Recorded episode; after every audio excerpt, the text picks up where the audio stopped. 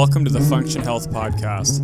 My name is Sean Strayer, and together with my co host Ryan Beck, we aim to deliver the best content in health, longevity, medical education, and scientific career development. In this episode, we're going to be talking about everything relating to nutrition labels, including how they're derived, how to read them, and most importantly, how you might be getting screwed over by them. Hello, and welcome back to the Function Health Podcast. My name is Ryan Beck. And before we dive in, uh, I just want to let you guys know that we're not nutritionists or dietitians by trade, but this is an important topic because there's current models saying that 50%, half of all Americans are going to be obese by the year 2030. That's eight short years away, and that's going to be an issue. And so when we're talking about this, you have to remember that the number one killer right now is cardiovascular disease. And this is stemming from our nutrition. And so, the way to really dive into this, we have to look at the nutrition labels and we have to fix the problem from the source. On top of this, we're going to have increased cost of the healthcare systems. We have issues with chronic diseases. And in this episode, we're going to go over a number of things, including the guidelines, things like what a calorie is, the different macromolecules, including fats, carbs, and proteins and some other additional information as well. So, Sean, can you kick it off for us today? Yeah, so let's talk about where food labels come from to begin with. So, who regulates them? So, in the United States at least, it's the US Food and Drug Administration. And it actually they came about in the 1990s. So, prior to that, all nutrition labeling, it was completely voluntary. But the FDA, they were charged with creating these nutrition fact guidelines, and it was supposedly based on scientific evidence, or at least the best they had at that time. And the idea was to give Americans a idea of just to see where they are as far as uh, meeting certain nutritional needs, and that's from a macromolecule standpoint and also micronutrient standpoint. And so the original one, it doesn't look too different from the one that we have today. You know, it had total carbohydrates, it had your proteins, your fiber, and uh, you know certain vitamins and electrolytes, very similar to the one we had today. But there's some things like trans fat wasn't on the original one. Another controversy in the beginning total sugar it was a uh, it was an optional category and the additional sugar was the only thing that was required. So the problem with that is people were underestimating the amount of sugar they were getting in each serving because they only saw added sugar and not total sugar. So you know the one thing that everyone probably already does look at when they're looking at nutrition labels though is a calorie. Pretty much we live in this calorie centric society. And so where does this calorie come from? What is a calorie ryan? Right so that's the biggest thing on the label. It's the big and bold letters. It'll everyone's looking directly at the calorie. Everyone's only concerned about the amount of calories inside of their food and i'm trying to get you guys away from that. Um, but before i get into that let me back it up. So a calorie is really just a unit of energy and I, i'm going to describe it for you but just throw this out the window really. Um, it's the energy input needed to raise a single gram of water one degree celsius or it's also 4.184 joules and none of that really makes sense to How you many guys. Fahrenheit is that? Exactly. None of, that, none of that matters. And so and this is calories and so when we look at food labels it's really the kilocalories as well so, I mean, anytime you look at a food label, you see this everything is defined and based on a 2,000 calorie a day diet. And I know that can, that confused me. I know that confuses a lot of people. It's like, is that a good example? Like, should I be having 2,000? Where does this 2,000 calorie idea come from?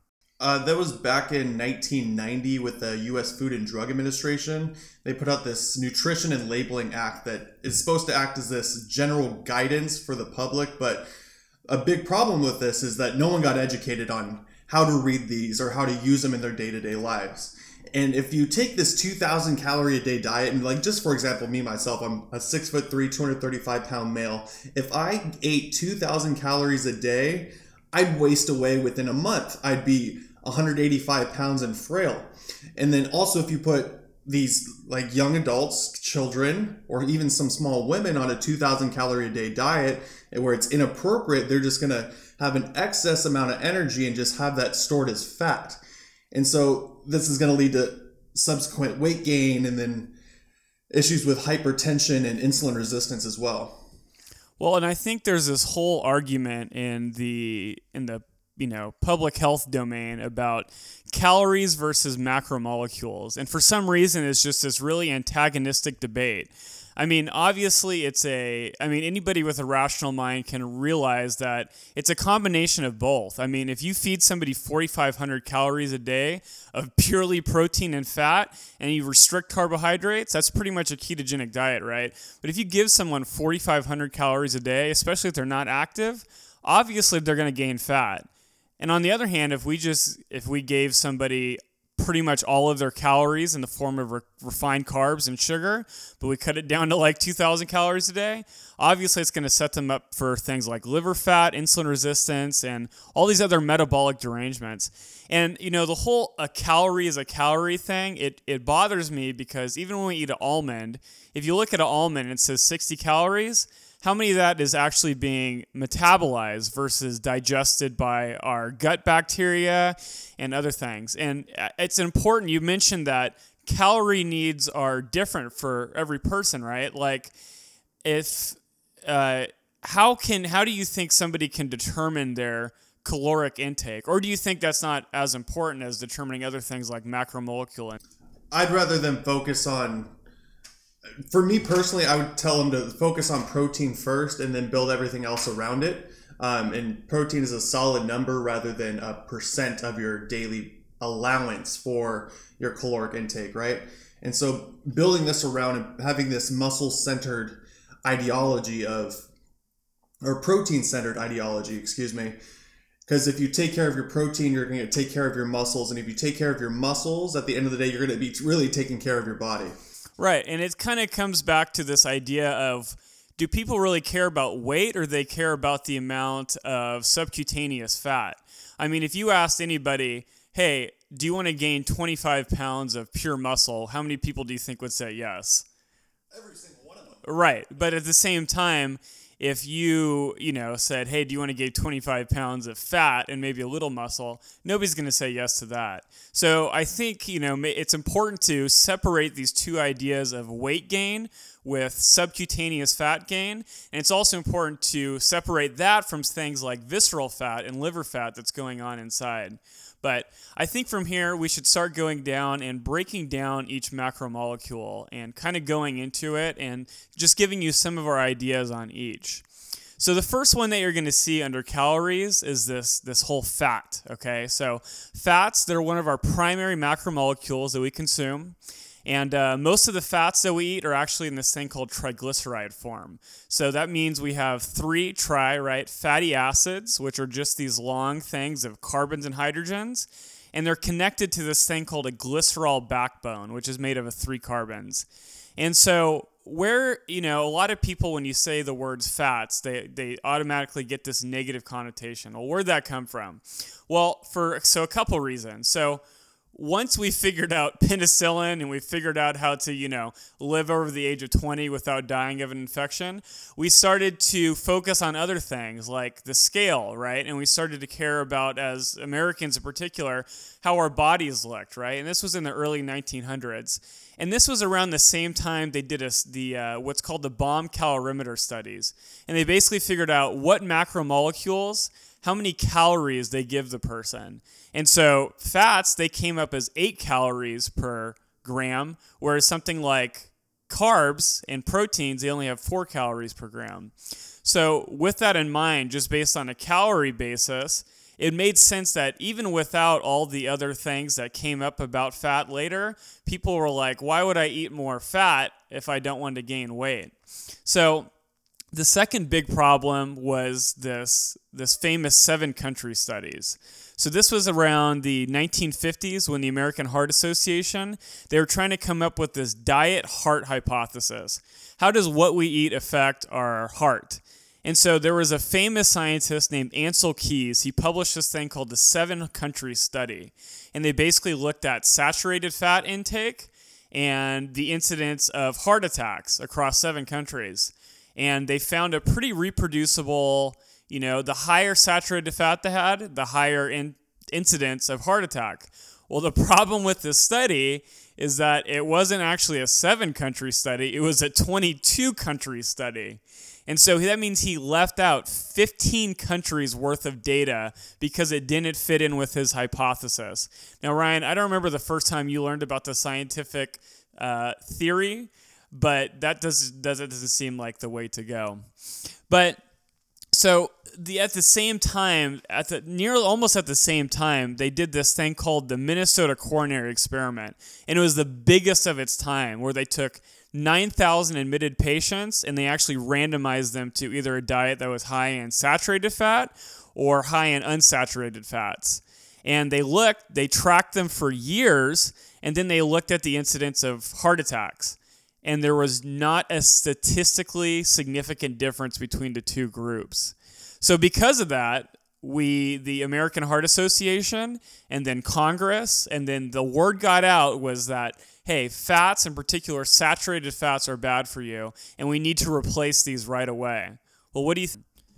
And we ended up paying for it as a country with metabolic syndrome, with heart disease, with higher rates of things like breast cancer, which are related to obesity. So let's talk about, you know, I really just because we follow a low carb diet, I don't want everybody to think that we think that carbs are a bad thing, but let's get into carbs. So Ryan, can you explain what a carb is and how, you know how we could look at it as far as how it fits into a healthy diet? Think we replace it with. We replace it with refined carbs, we replace it with sugar, and we ended up paying for it as a country with metabolic syndrome, with heart disease, with higher rates of things like breast cancer, which are related to obesity. So let's talk about, you know, I really just because we follow a low carb diet, I don't want everybody to think that we think that carbs are a bad thing. But let's get into carbs. So Ryan, can you explain what a carb is and how, you know how we could look at it as far as how it fits into a healthy diet? So I mean, if you're an Austin Powers fan, you know carbs are the enemy. But um, we use carbohydrates as our main source of energy. Um, we've been doing it for a millennia, and we have the metabolic pathways necessary to use other pathways as well, other forms of energy in case we have starvation periods. But now we don't have, we don't encounter these starvation periods, and we have. Con- we have this constant food supply. We can just go to the grocery store anytime we want, or there's always a McDonald's on every single quarter that is loaded with refined carbohydrates. so what is real quick before you go on what's the difference between like a refined carbohydrate and then a whole carbohydrate or something that has fiber in it? How does that actually play? What does it do to insulin? So the idea is uh, like the processing that's been done to the grain right? So if you look at like the harvard plate the my plate in the Harvard website, not the uh, FDA website, uh, it's going to list out whole grains being the biggest portion of your meals. And so they're not they don't want you to consume refined carbohydrates that's been stripped of all their other nutrients, their macro and their micronutrients on top of the fiber as well. And so Yeah, and so real quick, so with fiber, so what's the difference if I just eat a you know, three or four slices of white bread, how does that differ from eating a bread that has all of its grains in it and has all the fiber still intact? I mean, I'd tell you to be careful first and foremost, um, not to eat four pieces of bread, especially the Wonder White bread. Um, if you're looking at whole grains versus the refined grains, right? Uh, with the whole grains, you're going to have a lot more fiber in it, and so that's going to be able to slow absorption in the gut, and then you're going to have a slower release of insulin. And a lot of our chronic diseases have to do with the release of insulin, and the chronic release of insulin in our body, and that's becoming a major problem. Yeah, it's this whole idea of insulin resistance, and that's it's just one of these things that we keep bringing up. And you know, there's this debate. You know, does insulin resistance start in the liver?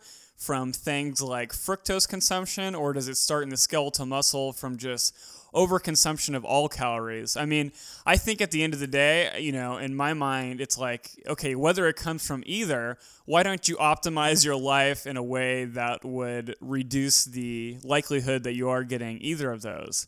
So, in addition to carbs, we have this whole idea of sugar and added sugar. So, Ryan, what are the two prom- predominant ways that we get fructose in our diet? The two most common ones, uh, mainly being high fructose corn syrup. You see this in everything. And you also have sucrose as well. And you have to, when you're looking at the food labels, just remember that the amount of added sugar really does relate to how much processing has been done to the foods. Because if you just take an apple and you compare it to applesauce, you might think both of those things are healthy, but when they take this apple and they process it and strip it of all its nutrients, and they have to add all this extra sugar to make it taste better for you guys. And this is completely unavoidable. I think that's a really good apple juice or orange juice. That's a perfect example of added sugar versus natural sugar not mattering when they're in such high quantities, right? Because, you know, a an added sugar and natural sugar, it has the same formula. It's just sucrose. It's a molecule of glucose bound to a molecule of fructose. But, you know, when you have it takes like eight or ten oranges to get an eight ounce glass of orange juice. Can you imagine sitting down and eating eight oranges? I mean that sounds like a monotonous task. The reason that oranges are okay with the fructose and the sugar that they have in them is because you're getting them with things like fiber and you're getting it with all these other micronutrients that it's mostly going to be your gut bacteria that's going to feed on it and I really want to make this important distinction between glucose and fructose. So, like Ryan was saying, we have highly preserved metabolic pathways for glucose metabolism. And an important thing about glucose metabolism is we have a regulatory enzyme called phosphofructokinase. And if we are spending too much ATP, which is our energy currency in our body, if we're spending too much ATP, we're going to slow down glucose metabolism. The problem is when we have too much fructose and it gets to the liver and it gets to the kidneys and it gets to these organs that can metabolize it, they lack that enzyme in that pathway, the phosphofructokinase. So it's an unregulated energy expenditure. We're going to go from ATP down to ADP, down to AMP, adenosine monophosphate, and then that's going to turn into uric acid and it's going to cause problems with blood pressure and it's going to directly contribute to liver fat. Few other things besides alcohol directly contribute to liver fat. And they and they've done multiple studies now UCSF the Robert Lustig study where they can reproducibly mark fructose intake with fatty liver but you know, enough with that uh, as far as added sugar. But one of the other things that I know that they are a lot of labels are starting to add as a category of their own are these sugar alternatives. I mean, I know that Ryan, you and I, we have a lot of you know these sugar alcohols and things like sucralose in a lot of the things that we eat because we're on a ketogenic diet and it doesn't affect our insulin. But what does it affect? What are these sugar alternatives and what are they doing to us? So they actually can cause a mini insulin spike. Uh, they found that out a couple years ago, and so that's an issue. But it's all about relation to getting some, getting you addicted to these foods. Like I was, I was just going through a bunch of my stuff in my pantry the other day. Even my pre-workout has sucralose in it. You really can't get away from this stuff, but I don't want to talk about this too much. Just know that there's a few of them that you guys should look out for on these nutrition labels. There's things like the sucralose, the aspartame. Uh, these things are going to be causing oxidative stress. They just published a study this year, actually. They just published, published a study in France showing that these sugar alternatives are causing increased uh, cancer risk, everything from breast to colorectal cancer. Yeah, and it's an inter- It'll be interesting to see as we get more data with these. I mean, me personally, I, like you said, it's in my whey protein. It's in so many of the things that I have that if I'm looking at it from a molecule for molecule basis, if I'm comparing something like sucralose to something like fructose, I know from a physiologic standpoint that despite those risks, consumed in small amounts, I feel that sucralose is probably safer for me than fructose at the time, but I'm definitely going to keep my eye out about where the data goes on this. But let's get into the next big macromolecule, which I, mean, we recognize this is probably the one of the most important on the list. And you know, a lot of people, as we're going to get into, they usually shoot on the lower side. So, talk to me about protein, Ryan. What are they, and how do we get our daily intake? So proteins are kind of complex, and I mentioned this earlier. Um, I have a protein-centered ideology when it comes to nutrition, and when whenever you hear the word protein, I feel like a lot of us, at least me, you know, jump to this picture of just Arnold Schwarzenegger chugging this chocolate whey protein shake in the gym and getting large, but protein is just another macromolecule, um, and it's coming in right at four calories per gram, and they're made of these things called amino acids, and there's 20 different of them in our body. And so we make the majority of our amino acids, but there's a few that we can't create on our own because we lack these enzymes, right? So those we need to get from other sources because we can't just synthetically create them in our side inside of our bodies. And so those are called our essential amino acids. We need to get those every single day in order to continue on these metabolic processes. And so a little bit about amino acids, they're just long polymer chains and they can fold a few different ways. And when they finally reach their end of their folding, that's when they're called proteins. And proteins are responsible for a number of things in our body. It's everything from like DNA synthesis to even carrying oxygen in our blood, as well as one of my favorites, uh, building muscle. And so, the- not to mention that they make up every enzyme in our body, and if we went a minute without these enzymes, we would cease to exist. There's a lot of questions regarding like how much protein do I need? You're you're always going to hear people talk about this. How much can I consume in a single meal? What's the anabolic window? And so I've done quite a bit of research regarding this topic. So, your protein requirements really depend on your weight goals and your lifestyle goals. What do you want to do you want to have anabolism? Do you want catabolism? What are you really looking to get out of life with your nutrition? So, in a single meal, the studies have shown that you can obtain either 25 to 60 grams of protein per meal to maximize muscle growth. And so I was talking to you guys about this whole muscle versus everything else, right? This muscle centric theory. is if you keep your muscles healthy, everything else is going to follow suit. Can we talk about really quickly just a little bit about uh, protein synthesis and how it relates? Like, what is leucine? You hear a lot about leucine in particular, and how does it relate to mTOR? So, mTOR itself has a leucine signaling molecule on it. And so, mTOR is just another um, major growth hormone in our body. We have a few, um, including insulin. And so, if you want to turn on mTOR, you also have to have a large amount of leucine present in the body.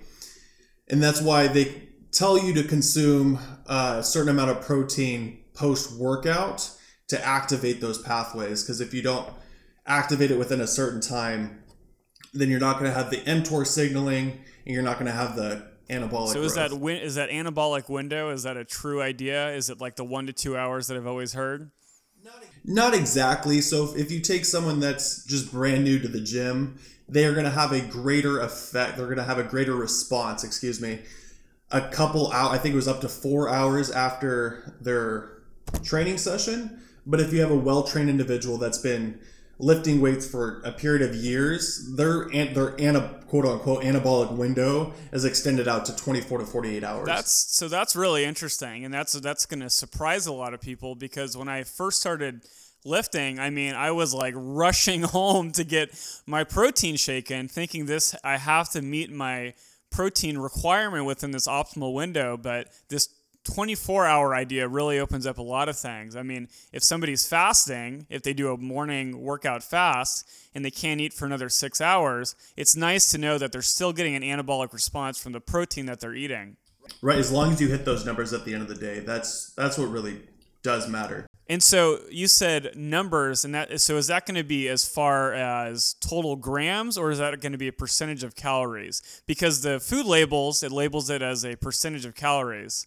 Yeah, so and that's based on this 2000 calorie a day diet too, and that's going to limit how you think about protein. So I don't think of it as a percentage, it's this absolute number. And so you have a few different calculations you can do.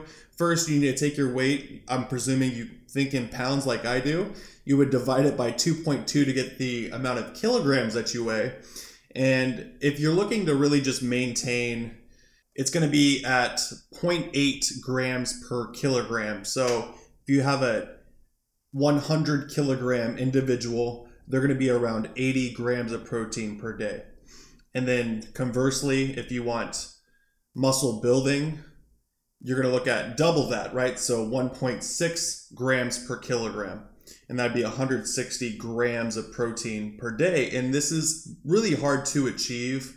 And so that's why people supplement with the whey protein because it's hard to get 160 grams or more based on your weight in a single day, right? And this is in little chunks, remember, right? Because I was saying before, it's 25 to 60 grams per meal. So even if I have 50 grams of protein per meal, but if you think about, like, think about breakfast, if you have a couple eggs, and not for me, but if you have like a slice of toast, that's only about 20 grams of protein. So that you're falling way, way short on your protein requirements. So now you need to have oh, what, Ryan, do I need to have seven eggs?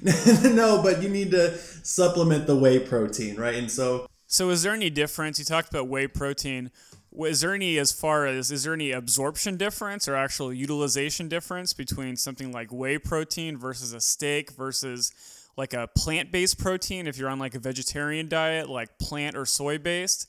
Is there any absorption difference? So when you look at when you're comparing the three that you just mentioned, whey versus meat versus plant, um, obviously if you're in, if you're consuming whey protein in a shake form, that's going to be absorbed a bit quicker in the GI system, um, and then you have to look at really the the profile, the amino acid profiles of these certain categories, right? And so if you have a cow and we're just eating the steak of the cow, that's going to have a very similar amino acid profile to humans. And so that's going to have a complete 20 amino acid profile. And we're good on that. When it comes to solely just plants, and this is one of the the attacks against plant-based diets. Not that I have anything against plant-based diets, I'm all for them. But the issue with that would be it doesn't have a complete amino acid profile and it's lacking in certain areas and that can lead to problems down the line. Cool. So let's get into some of before we hop into things like minerals and vitamins. Let's talk about just quickly some of the diets that people do follow now and what their macromolecule profile is like. So, Ryan, can you just kind of run through us what is a Mediterranean diet? I mean, I think we've heard about this for a long time, but what does a Mediterranean diet include? So that's going to be a lot of fish and a lot of nuts and a lot of green vegetables. It's kind of similar to the ketogenic diet in the fact that it's lower carbon, higher fat. Um, so, and it's way it's way easier to maintain this Mediterranean diet, and that's why a lot of people like it. And they're full of more like polyunsaturated fats, like things like olive oil versus things like butter. And what about the carbs? Are they going to be refined carbs in Mediterranean diet, or more of the whole grain stuff? No, that's the whole, stuff. No, that's the whole grains, obviously. And so, and then you're we're both obviously very familiar with the ketogenic diet. And if you listen to our last one of our last podcasts, we talked quite a bit about the ketogenic diet. But just a re- quick recap for us, Sean. Yeah. So the ketogenic diet, it's one that's been around since you know the early 1900s, and the primary use and what it's still used for primarily today is pediatric seizures, particularly pediatric, you know, refractory seizures that are just not getting better with things like medication. But as we talked about in our first podcast, there's all these other applications for the ketogenic diet because it suppresses the hormone insulin and it's going to combat things like insulin resistance. It's going to combat things like inflammation but you know it is like out of the list of diets i could think of it's probably the hardest to maintain long time long term and we talk to a lot of nutritionists and dietitians this is one of their biggest gripes with the ketogenic diet the ketogenic diet is extremely high in fat moderate in protein and just very few carbohydrates at all.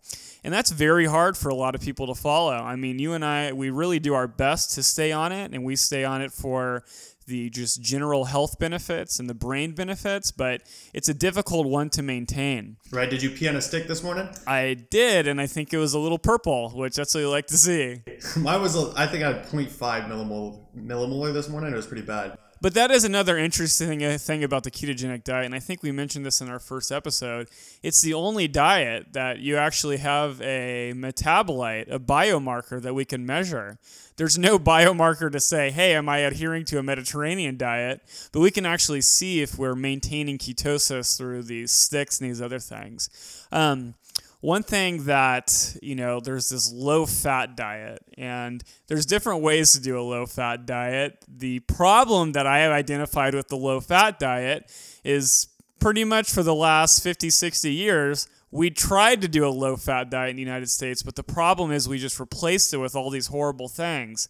People that do have you know, hereditary hypercholesterolemia and they really need to lower their cholesterol, or they're a carrier of lipoprotein little a, the low fat diet's definitely going to be more geared towards them. But in general, there's no reason to stray away from fats unless you're eating a lot of saturated fats with a lot of refined carbohydrates because it's the combination of those two that gets you. It's the combination of the high insulin levels plus this uh, the high saturated fats that's going to lead to problems. But one other one it's this really isn't maybe a diet it's maybe a lack of diet. It's the intermittent fasting slash time restricted feeding. And so ryan i know you still do time restricted feeding can you just explain what some of the benefits are that of that are, and then also how can somebody we're talking about this protein centric diet? How can somebody make sure that they meet their protein goals within a shortened time window? That's a great question. Um, once a week, I'll do a 16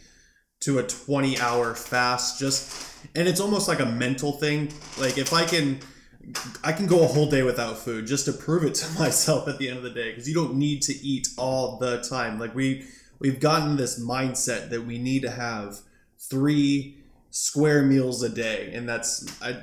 It kind of blows my mind. Like we just we're we're just clocks. We're running like clocks. We have to eat. We have to eat. You know, um, and it's there's a multitude of problems. We're chronically exposed to this, and that's part of the issue. Um, one of the other main reasons I do is to improve my insulin sensitivity because insulin causes all these other problems. And so on, on the I mean I always I always feel like I fall short on my protein intake. I really do. There's never a day where I'm I'm happy with the amount of protein that I've consumed for that day. And so I mean, yeah, you can have two protein shakes with 50 grams each, and that one meal a day, I'm having two chicken breasts, and I'm still falling short. And so that's, I mean, if it's one day I'm short on my protein, it's not the end of the world. Yeah, I still had suppression of my insulin levels. Yeah, I still feel great. I can still think well on my feet. And that's what really matters at the end of the day. Do you think that the time restricted feeding, maybe even occasional time restricted feeding, or a intermittent 24 hour fast, do you think that could help people meet their weight loss goals? Because is it harder for you to meet your caloric intake in that shortened window? Like if you're only eating for six hours a day, are you hitting your you know 28 3000 calorie uh, surplus? Are you hitting that in that small window? So weight loss is a complicated idea, right? And the issue isn't like a day to day basis. It's a month to month to month basis. We can't. Okay, I can tell you to do something for a week or two and people can adhere to that diet plan or that activity plan tell you to move more and eat less and people do it for two weeks and then they fall off. So when it comes to weight loss and once again i'm not a nutritionist or a dietitian by trade but you have to really change their behavior as like a lifestyle change. Exactly. And like how can i how can i tell how can i change someone's behavior that's that's a more complicated idea. Uh, to get back to sugar, one of our favorite topics here at Function Health, um, it's really activating these dopamine responses in our brain. And so, can you talk about how we're getting everyone addicted, even starting from a really early age? Yeah, so you always hear people talk about, oh, I'm addicted to sugar, or I I need a treat after dinner. And you know, the thing is it might just seem like a behavioral thing, but there's actually neuro there's actually neurological pathways that are being activated by this fructose molecule. So on average it takes 13 median 13 exposures of savory foods to get an infant to tolerate it, okay? It takes a 1 to 2 exposures of a sweet food for them to get hooked. Okay. And just look at these baby foods. If you take a look at these baby foods, the ingredient listing, there's sugar added to these baby foods. Right, and everything. And it really goes back to this whole evolutionary basis where we have this the reason we don't have those enzymes that I was talking about earlier is because we our body wants to store fructose in the form of fat. If we were going months at a time basically hibernating without access to food, well, then it's a great evolutionary trick to store fat when we have a lot of fructose. So if I'm an old human, you know, you know, a couple hundred thousand years ago, and I get a lot of fruit, I just keep eating fruit day after day, I'm going to gain a lot of fat, and that's going to help me get through these periods of intermittent starvation. So it's an evolutionary technique in order to save ourselves from these periods of starvation. But the problem is we don't have any more periods of starvation for the most part, especially in a, in a developed country. We could just go to the food, we could just go to the store, like you said, and get anything at any time of the day. And so it's really a problem. And so the, the part of the brain that fructose in particular stimulates, this is going to be the nucleus accumbens. And this is the same pathway that's associated with addiction for other hedonistic substances like cocaine, like nicotine. So it's a molecular and neuropharmacologic basis for this addiction, and it's a it is a real thing. So, but you know, as we're going through, uh, one of the other things that you see towards the bottom of a food label are the vitamins. So, what is a vitamin, and you know, what what can we look at at a nutrition label when it comes to vitamins? And there's there's a lot to unwrap here. I would do your own. I I don't like saying do your own personal research because that's what we're here to do for you guys. But there's a lot of things that the body needs to do with these vitamins. You know, like oh, vitamin K is used as a cofactor for in clotting, and there's all these other things. At the end of the day, if you want to know if you're low on your vitamins, go get tested by a primary care physician. And I'm just gonna preempt this with a lot of people are low on vitamin D. That's that's what I saw commonly during uh, my practice in the clinic. A lot of people came in, got their vitamin D tested, and they came back low, and they were put on a vitamin D supplement afterwards. But along with vitamins, we also have these minerals as well. And so, what are those? So when they talk about minerals in our nutrition label, it's mostly going to be it's basically monovalent and divalent uh, cations. Okay, so these are going to be things like our sodium ion, calcium ion, potassium ion, and magnesium ions. And these are going to play, I mean, it's just every single cell in our body uses these ions to basically make concentration gradients, to allow processes to happen, to take up glucose. I mean, it's just a necessary. We need we need these minerals, and we need them so much that you know things like iodine, which is an important mineral. They actually, it's the one food that the government has actually regulated that they add to our table salt. So we actually have iodine in our table salt because before we were getting that, before that was a mandated thing, people weren't hitting their iodine needs, and it, we it was really suffering. You get problems with thyroid and whatnot. And the thing is, when we talk about when we talk about minerals, we're also it's synonymous with electrolytes basically.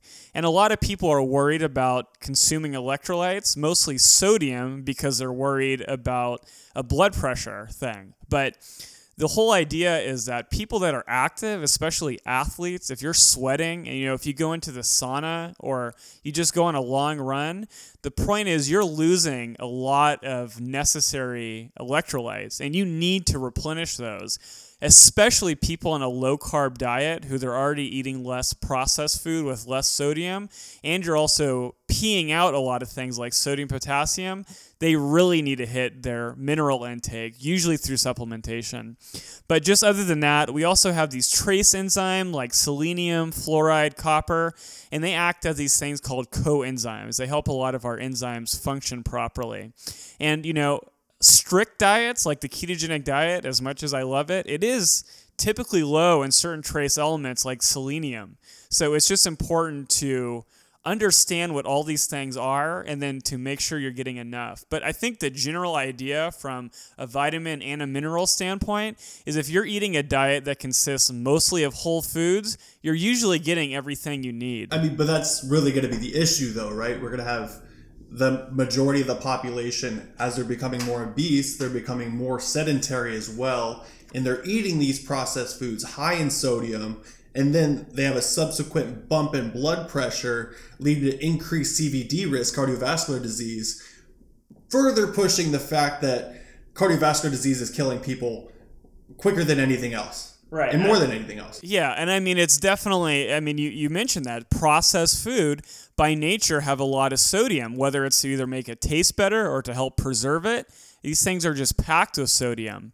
And the problem is if you have a high insulin state, you're going to hold on to sodium more tightly. And I mean, the crazy thing is when I switch to making all my food by my, like, I cook all my food, I cannot believe how much salt I would have to add to like a piece of chicken, let's say, to match something that's in like a McDouble. I mean, the amount of sodium in processed food is just mind blowing. So, and right, what are you eating with that McDouble? Like, what are you drinking with that McDouble? You're having a large Coke. Right. Right, driving up your fructose at the same time. That's a great point. Yeah.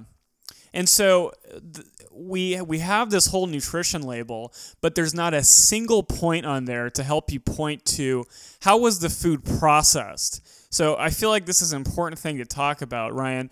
What how does food processing why why do what is processed food and why do we really try to why are we trying to get people away from that over to a whole food diet? Well, like we were just saying earlier, it's I mean these this processing because we didn't have pro like just think about it if we didn't have processing 50 years ago as well as we did today right? And so and then we had decreased rates of obesity hypertension and diabetes.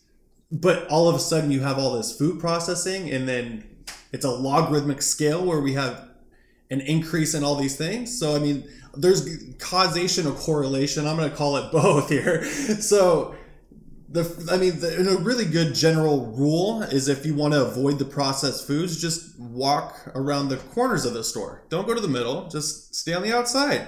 You know, get the fruits and veggies, get your meats, Funny get your is- milk and eggs, and go. Yeah, well, the whole thing we're talking about, we keep talking about nutrition labels, but if you if you shop on the outside of the store and you get fresh produce and you get fresh chicken, there's not a nutrition label on something like tomatoes. There's not a nutrition label on something like chicken. It's because there's whole foods. There's no they don't need to list these things because they haven't been processed in the way that something like a cookie has. Even just like going off the tomatoes idea, right?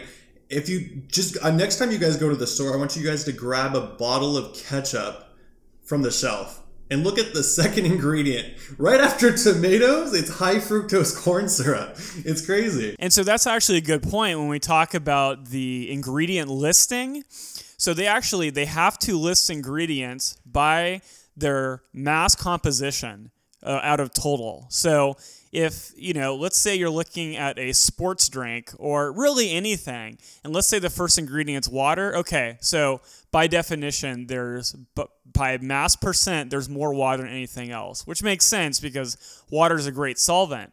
But if your second ingredient on the list is sugar or added sugars or high fructose corn syrup, that means by let's say you had you might have had 51% this is just an, a dramatic example but it helps illustrate the picture. If i have a soda that has 51% water it could have 49% high fructose corn syrup. The point is you don't know what that mass composition is by numbers because they're not they don't have to list it. Yeah, they hide it from you. right exactly. You can't see what the composition is.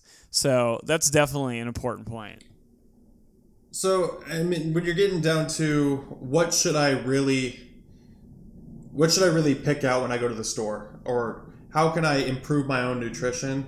Uh, that's going to be a lot of questions that are on people's minds. You know, like even I have this question of myself: How can I, how can I improve? And so, there's a couple different approaches when you come to this. You know, and like there's always a bias on the on the back end, right? So there's been multiple studies uh, regarding how there's a direct correlation between socioeconomic status and your overall general health.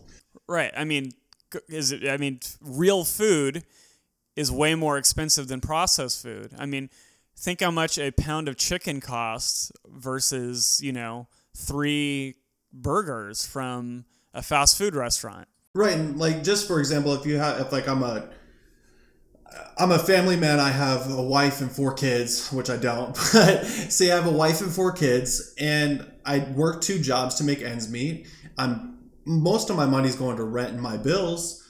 I can't afford. Uh, I just went to Sprouts and spent 150 dollars the other day. You know, like I can't afford those splurges on a week to week basis. It's also you can't afford the time it costs to make. I mean, you could throw in something in the microwave. It's done in 2 minutes versus I mean, you know, it takes me on average like 30 45 minutes maybe to cook a lot of the meals that I eat. And on a day-to-day basis, this doesn't seem like a big deal in your head, you know, like it's you're just trying to make you're just trying to live and I get that and it, and it really does suck. But it's a trade-off, right? Like you're trading in years of your life for the convenience it is to go get a go to the store and get a burger or go to the fast food restaurant and get a burger and that's that's I wouldn't trade a couple years of my life to eat fast food for a period of any time you right. know like I life is precious you got to hold on to these things yeah and no there's no like back to what I was saying there's no education you know they they published this act in 1990 and then we're just supposed to know this stuff and that's that's a problem yeah I've never learned this in school Right, your parents aren't even going to teach you because they don't know. Right, and that's and I mean that's the thing. I mean, really, like when you look at parents, I mean, parents are directly responsible for everything that goes into their to their children's bodies as far as food. They have the kids they don't have any knowledge and they don't have any control usually about what they're eating. And so, you know, as a parent and I, I, I guess I don't understand because I'm not a parent, but I know it's a it's a very tough thing and it is a really easy most of the nights to just give the kids what they want, which is sugar, which is these things that taste good, which they're raised on. And you think that, oh, they're young enough and it's not going to cause any problems. But I mean, just look at the studies. Childhood obesity is on the rise, childhood type 2 diabetes is on the rise. These are things that we need to, we need to instill. You know, Ryan, you definitely talked about how it turns, it's about behavior and a lifestyle. These are these healthy behaviors and this healthy lifestyle. These are things that we need to instill into our children at a young age. I definitely agree. Like that should really hit home, especially for all you mothers and fathers out there.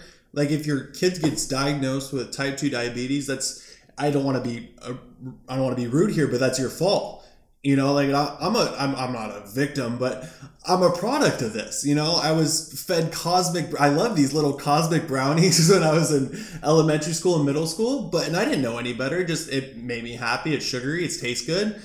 But I had subsequent childhood obesity. I was the large. I was the fattest kid in fifth grade, and we're see. I have there's detrimental effects years later down the line, and so it was up to me to learn this on my own and change the, like these lifestyle habits get away from the addiction issues with sugar. And to i want to really wrap things up uh, i want to include this fantastic discussion that i had with a board certified nutritionist kelly weber. Um, thank you for speaking to me once again but she brought up some really good points that i want to bring out to you guys here today. Um, like I mentioned earlier, she brought up the whole there's the general approach versus like the individual approach for improving nutrition, and that's like her whole that's her whole job as a nutritionist, right? She sees patients on a daily basis, and she also has to deal with the public health side of things. How can I improve the general population's health? And so that's those ideas that I was going over earlier. Um, so for as far as the general approach, right? Because we went over some of the like individual approaches and i feel like a lot of people know what those individual approaches are right? Like eat less move more. That's the general idea. And that's a very it's an oversimplification of it and i know and i'm sorry but everyone knows these things right? But it's all a matter of going out and doing them. But as far as the general approach right if the population can't do it which obviously they can't there needs to be a higher power other than you taking care of these approaches. And so some of these things have already been done, right? So with take a look at Mexico, they've already done this, right? So they did a sugar tax on sweetened beverages and they only raised it up by a single peso, but it they they already showed that they have decreased rates of obesity and new case like new cases of diabetes type 2 have gone down and this is projected to go down by 86 to 136,000 in less than two years. That's that's a good number of people. And if you want, you want you have to compare it to the number of people total in the population to get the real numbers in comparison to us. But these things work, right? And so another another thing that would really help would as far as government oversight, you can reduce the amount of salt in foods. And this blows my mind. I mean, I don't watch a lot of TV. I really don't have time to watch TV. I'm too busy drawing organic chemistry molecules. But every time I do, every time I look at a TV and there's a commercial ad on, there's they're just geared towards the pediatric population. And we're, we're just getting these kids, we're telling these kids to go ask their mom and dad to go get the fast food and the sugar sweetened beverages because they're already addicted. And that needs to stop. Like there needs to be government oversight on advertisements in general because that because why why are they doing the advertisements? They wouldn't be doing it if it if it didn't work. So that's another thing where our pediatric population is targeted, right? So if you have to if we're having rising rates of childhood obesity and uh, type 2 diabetes in our pediatric population most of like even some of their meals are coming from schools. So you have to really target these schools as well. And there's been a number of acts and causes that are gone out and attack the schools. Like uh, we know michelle obama did her little fundraising thing in 2008 and then the trump administration had another thing where they try to improve school nutrition but they found that these kids are just throwing away the vegetables at the end of the day. So why are they going to waste money? Because what does it really all boil down to? It's behavior. All... It's behavior, right? I mean, that's a big part of it. When you're eating at home. No, no it boils down to money. That's all. That's all the government cares about at the end of the day, right? Because if they're losing money, people are getting fired, and these things are gonna things are to change real quick. As soon as the U.S. is losing money and these big foods losing money, things are to change real quick. So in order to still maintain the standards, you know what they did? They went to the schools and said, "Hey, this pizza pizza, it's a vegetable now. the tomato paste, that's our tomatoes, and we have dough, we have cheese. This is a vegetable." And that's how they get away with these things. I love vegetables. right.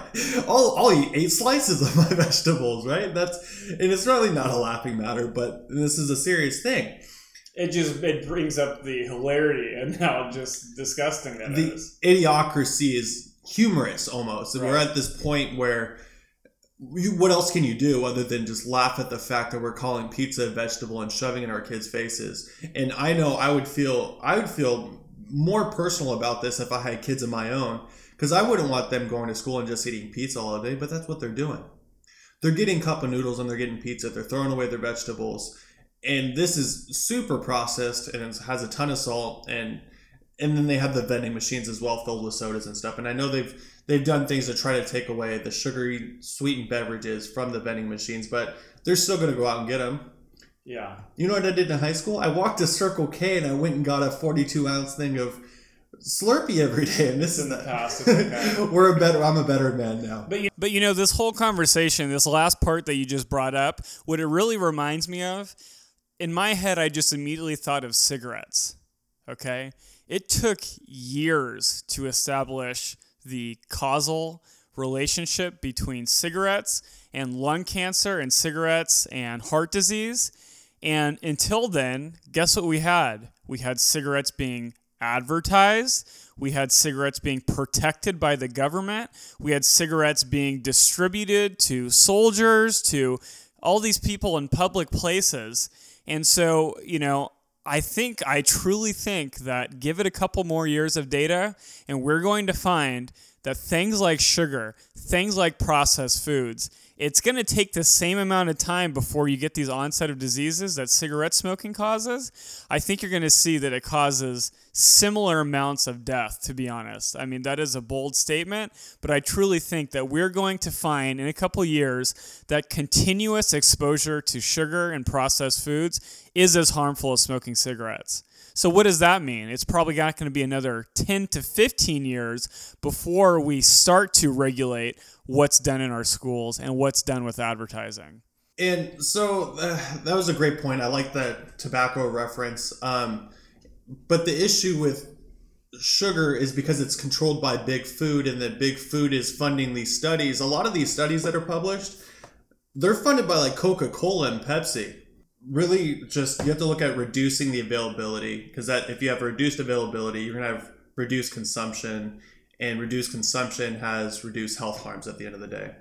And if i i wouldn't want half of the united states nation to be obese in eight years. That that's a really scary thought.